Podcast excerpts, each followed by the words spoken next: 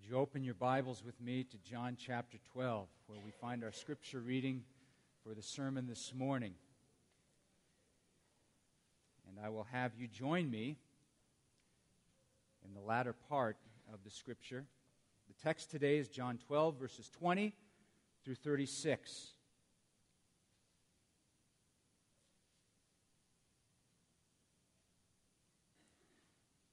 Now, there were some Greeks among those who went up to worship at the feast. They came to Philip, who was from Bethsaida in Galilee, with a request. Sir, they said, we would like to see Jesus. Philip went to tell Andrew. Andrew and Philip, in turn, told Jesus. Now I'd like us to read verses 23 through 28 together, verses 23 through 28. Jesus replied, The hour has come for the Son of Man to be glorified. I tell you the truth, unless a kernel of wheat falls to the ground and dies, it remains only a single seed. But if it dies, it produces many seeds. The man who loves his life will lose it while the one who hates his life in this world will keep it for eternal life. Whoever serves me must follow me, and where I am, my servant also will be. My Father will honor the one who serves me. Now my heart is troubled. And what shall I say? Father, save me from this hour? No. It was for this very reason I came to this hour. Father, glorify your name. Then a voice came from heaven I have glorified it, and I will glorify it again. The crowd that was there and heard it said it had thundered. Others said an angel had spoken to him. Jesus said, This voice was for your benefit, not mine. Now is the time for judgment on this world. Now the prince of this world will be driven out. But I, when I am lifted up, will draw all people to myself. He said this to show the kind of death he was going to die. The crowd spoke up. We have heard from the law that the Christ will remain forever. So how can you say the Son of Man must be lifted up? Who is this Son of Man? And Jesus told them, You are going to have the light just a little while longer. Walk while you have the light before darkness overtakes you. The one who walks in the dark does not know where he is going. Put your trust in the light while you have it, so that you may become sons of light. When he had finished speaking, Jesus left and hid himself from them. May God bless to our understanding this, His Word. Amen. It is at the core of just about any action movie that you rent or go to see or watch on television. The good guy gets in trouble trying to do something good, trying to steal the secret or, or protect the secret, and, and he is being chased by the bad guys, chased by evil. And he's running for his life, and he's doing everything that he can to get away, to escape the danger that would end his life, that might destroy the world, that would uh, bring freedom to an end everywhere. And uh, we just hope for a good outcome, right? We want him to get away. It's basic to any action movie plot, that conflict we're hoping for the good resolution of his escape. Well, can you imagine one of those movies, let's say with Superman or uh, Clint Eastwood or Bruce Willis or who else? Who's another great action? Uh, Arnold Schwarzenegger. And, uh, and they are running from the bad guy, and all of a sudden, they stop and they start running towards evil and the people that are chasing them. They give themselves up. And they say, That's it. You got me.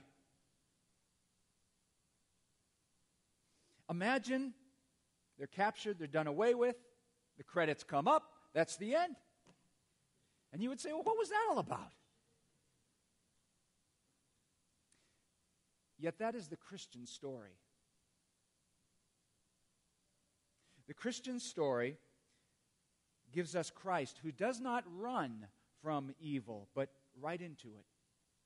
He does not resist the darkness, but he allows himself to be taken by it. He doesn't try to escape the cross, but he gives himself up to it. The cross is at the very heart of Christianity, the death of Jesus on the cross at the very heart.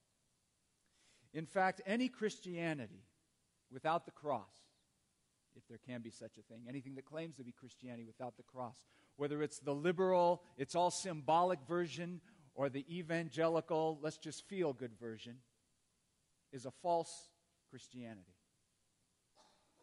Some years ago, the theologian H. Richard Niebuhr said this. He said, It is a false gospel that a God without wrath brought people without sin into a kingdom without judgment through the ministrations of a Christ without a cross. We've been in John, his gospel, for almost eight months now. Almost eight months. Four months, four months to go. And we're doing that to immerse ourselves in the life of Jesus. We're soaking ourselves in John so we hear Jesus, we see Jesus, we understand Jesus better. And the cross is beginning to sneak up to us now in John. The cross is coming.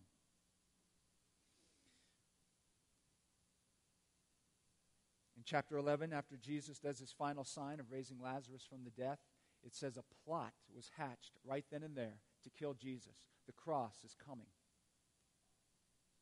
Jesus rides into Jerusalem what we call Palm Sunday, that famous entry. And we know why he's there because the cross is coming. In chapter 12, we saw last week, Mary comes into the dinner party and begins to anoint Jesus' feet for his burial. Going to die. The cross is coming. Jesus tells a mini parable. Did you catch it? About a small grain of wheat that he says has to drop into the ground and it has to die The cross is coming. He says, The hour for the Son of Man to be glorified has come. The cross is coming. Jesus speaks of his being lifted up from the earth, which was to point out the way that he was going to die. The cross is coming. Our passage this morning that we just read out of chapter 12 is filled with the cross. It's overshadowed by the cross and Jesus' death. And there are five things that this text, this particular passage, gives us about the cross. Number one, the cross would be Jesus' hour, it would be his hour. Number two, the cross would be Jesus' burden. Number three, the cross would be Jesus' purpose. Fourth thing, it would be Jesus' victory. And the last thing, it will be Jesus' glory. Dale Bruner calls this whole passage Jesus' sermon of crucified glory, his sermon of crucified glory. And it all begins because some Greeks come to the disciple Philip and say, Sir, we would like to see Jesus. If someone came to you and asked you to show, show, you, show them Jesus, what would you do? How would you do it? Where would you point them? how would you bring them to see Jesus? Because someone very well may know you got a connection to Christ. They may associate him with you. And that's a good thing, by the way. That's good. Be ready, be prepared to take them to him. Know your scriptures. Have a church to invite them to. Probably most importantly, be able to share your experience of Christ, how you encountered him the first time, why you believe in him and worship him, and how you have experienced him in, in your own life, in your daily, day to day life. Showing Jesus to someone. Five things about this cross. The first was that the cross was Jesus' hour. Now, in John's gospel, hour does not mean a 60 minute span of time, but a time that is right. The right time when Jesus would do what he ultimately came to do. Hour is not a chronological term, it is meaning, you know, kind of the right moment. And in John, the hour for Jesus always means God's timing for the Son to die and to rise. Remember at that wedding in Cana when the wine ran out and Mary goes to Jesus and says, You got to do something about this. And he says, My hour has not yet come. His hour. That's what he was speaking of. And several, times in John, he keeps telling us, Jesus' hour has not yet come. Yes, this happens, but his hour has not yet come. Well, now that's over with. And his hour has come. Ecclesiastes 3 tells us God has a time for everything. There's a time for everything in God. And God is sovereign, and God is over all, and God has a plan. You know, God is not scattered, God is not whimsical, God doesn't think on his feet. God has had a plan for all time and eternity. And God has a perfect time and a plan for the salvation of all the world. Just as it says there is an hour, a time when God will bring all things to a close and will hold the world accountable before Him. And God has a perfect timing for our lives. He really does. Sometimes we don't know it. A lot of times we don't always know it. But He does. He has a timing, He has an hour, probably several hours, when things are right. And He wants to do something particularly poignant. Well, Jesus is in the perfect timing of the Father. The cross was Jesus' hour. The cross was Jesus' burden. Jesus fesses up and he says, Now, right now, my heart is troubled. He knows what is coming and he knows it's not going to be a particularly pleasant thing. And he doesn't try to hide it. That word troubled was used of ships that were in storms and they were being tossed about. It was also a word used of depression. Jesus is not feeling very good. It's okay to be down, it's okay to be depressed. Sometimes we feel like that. When we find ourselves in a storm, being tossed about, we quite naturally feel down. We don't always want to be there, and we won't always be there. But it's a bummer when we're there. But when we face and experience certain things, you know, our hearts just, just feel that way. We can't always put on a happy face. Jesus didn't. And his impending betrayal, arrest, torture, and death is troubling. The cross was a burden, and Jesus was open about it, and he was honest about it. Now my soul's troubled. That leads us, though, to how the cross was his purpose. Jesus, knowing he would soon die, he asked this question So, should I ask, Father, save me from this hour? Should I ask that? He says. No. It was for this reason, this very reason, I came to this hour. For this very reason. You know, the purpose and the reason for Jesus coming into this world was to die for it. Not to be famous, not to be rich, not to have a fulfilling career, not to enjoy a leisurely life and live it to its fullest. His purpose was to die for the sins of every human being who has ever lived and every human being who will live. Not real glamorous. We often think our purpose in life is probably going to be personal fulfillment and self discovery. Now, we're not put on this earth to be miserable, but the reason for our life isn't about us. Jesus' reason wasn't about him. And if anybody could make it about him, I suppose it would be the Son of God.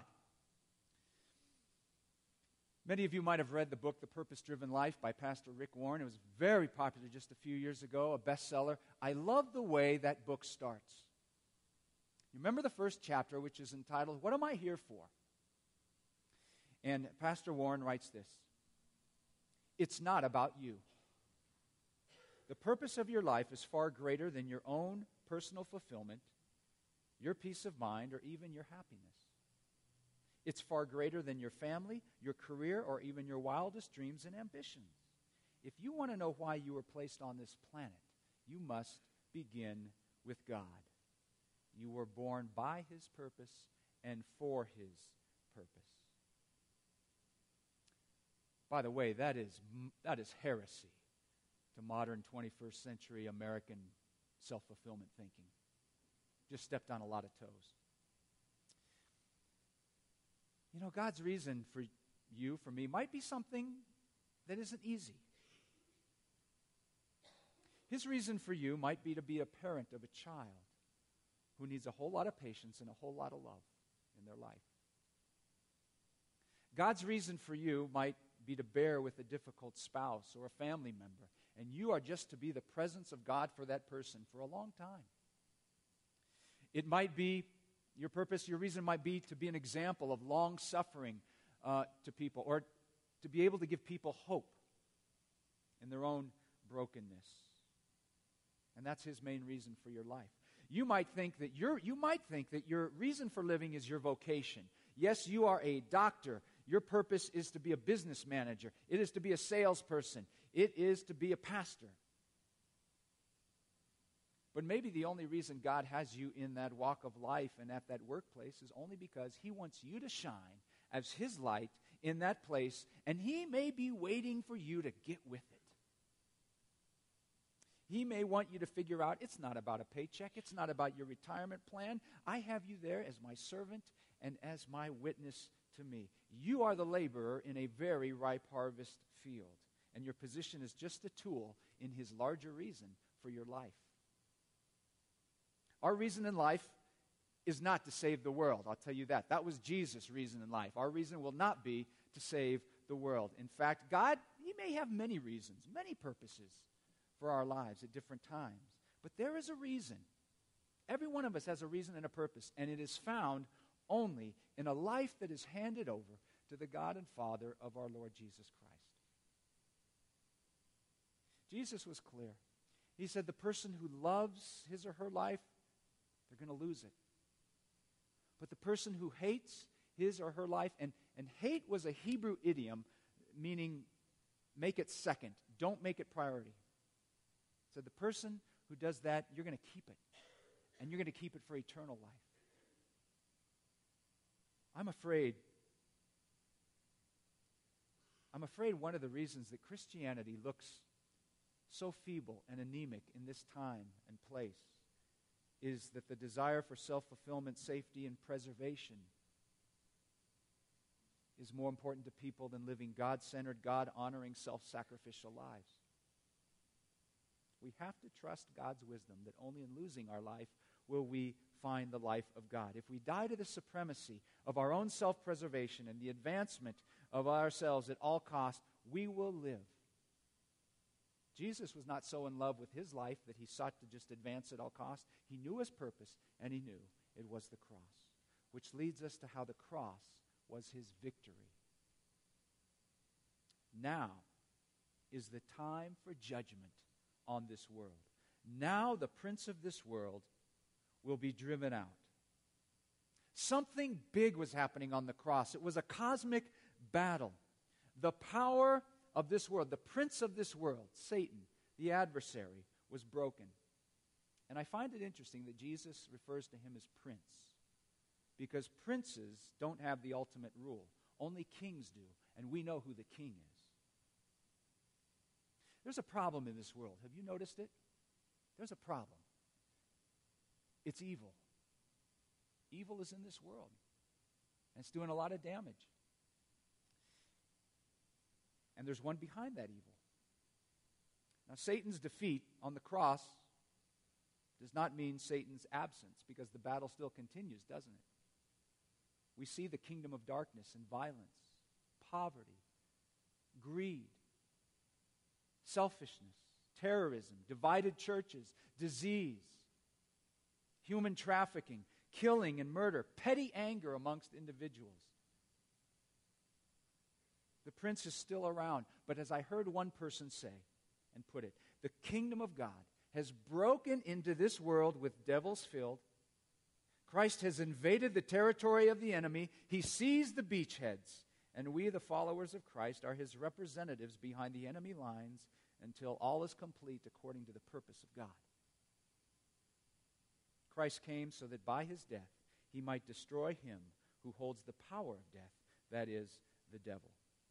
Jesus is the victor, winning the battle with the evil one on the Christ. Now, Satan still will come at us, and he still controls those who do not believe or belong to Christ, but he does not rule those who believe in Jesus. The prince of this world is done. Such is the power of the cross and the battle that was finished there.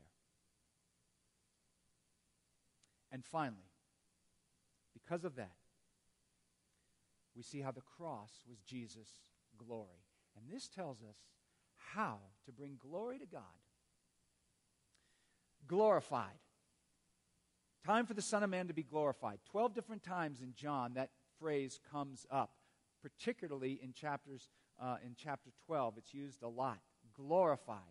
And whenever John means glorified, he's speaking of Jesus' death and resurrection. That's what it means. The Son is going to be glorified. Now, no one thought of dying on a cross as a particularly glorifying thing. And this was the hangup of the crowd who heard Jesus say that the Son of Man would be glorified. Yet the Son of Man, he says, must be lifted up, meaning the way that he was going to die in a way that was reserved for the worst criminals in the Roman Empire. They understood the Son of Man was going to be a figure who came from God, sent from God, full of divine power. Son of Man figure comes from the book of Daniel. And that's what they were expecting someone of divine power. Because to be crucified is the exact opposite of divine power. It's the exact opposite of being glorified in the world's eyes. So, how did Jesus bring glory to the Father? By giving his life and by being obedient, by being intoxicated with pleasing his Father. I want to point out to you verse 28, where Jesus prays a prayer that is good for anyone who worships him. He says that he would pray, he could pray for escape from the cross, but that no, he came to be the Lamb of God who takes away the sins of the world, and he will not do that. His one concern is the glory of God. And so he prays this, verse 28 Father, glorify your name. Father, glorify your name. To pray, Father, glorify your name, is to pray that whatever is done, we are bringing honor to the Father. Who He is is made clear to others by what we do, the choices we make, the way we live. We can pray that prayer every day in almost in, in any circumstance, in any situation. The prayer can be applied anytime, anywhere. Wondering if you should take that job? Make that move? Father, glorify your name. Should I marry that person? Thinking about how my marriage should be right now? Father, glorify your name having a hard time with someone, gauging the best way to respond? Father, glorify your name. Taking a look at the priorities of your life, doing a little inventory? Father, glorify your name in my life. Wondering what to do in a situation, how to live your life, if you should take that path, what the right thing is? Father, glorify your name. In this church, Father, glorify your name even if it kills me, may you be glorified. Because Jesus said, unless a grain of wheat dies. The person who loves his life, wants to glorify himself, preserve at all costs, you're going to lose. Well, I'm telling you, that is a deep and true, non negotiable, non negotiable spiritual principle. Keeping our lives, we will lose it. How often do you pray? Father, glorify your name. How often do you pray for God to be glorified in the circumstances, in the situation, no matter what? Even if it's the end of you, your agenda, your desires, do you want God to be glorified? I know what I pray a lot. Father, can you spare me from this situation? Would you see to my safety? Would you see to my convenience? Would you make me look good?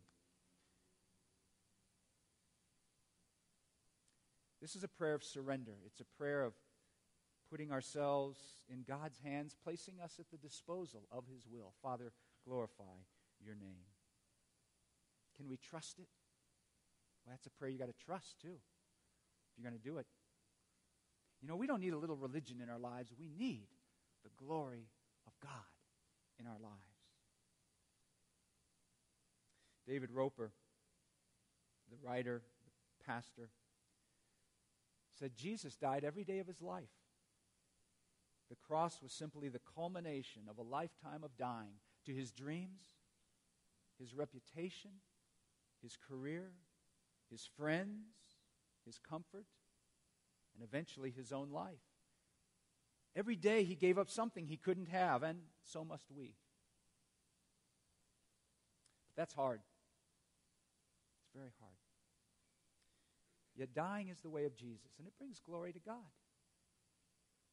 Dying to our compulsion about how we look to others, dying to our personal ambition, dying to that need to control, dying to those certain comforts and conveniences, dying to my attitudes that just aren't good, dying to always needing to vindicate myself. Those types of things. Boy, in the honor and the acclaim of the world, it is so intoxicating. I want to be recognized. I want it all to come my way. Paul said this May I never boast except in the cross of the Lord Jesus Christ, through which the world has been crucified to me, and I've been crucified to the world.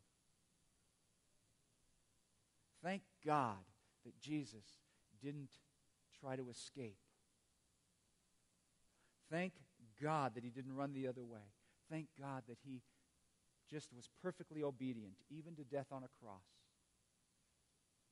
And thank God that he didn't have the Father save him for his hour, but that he wanted to glorify the Father, whatever it took. And because of him and because of his cross, we can see and we can live for the glory of God. Will you pray with me?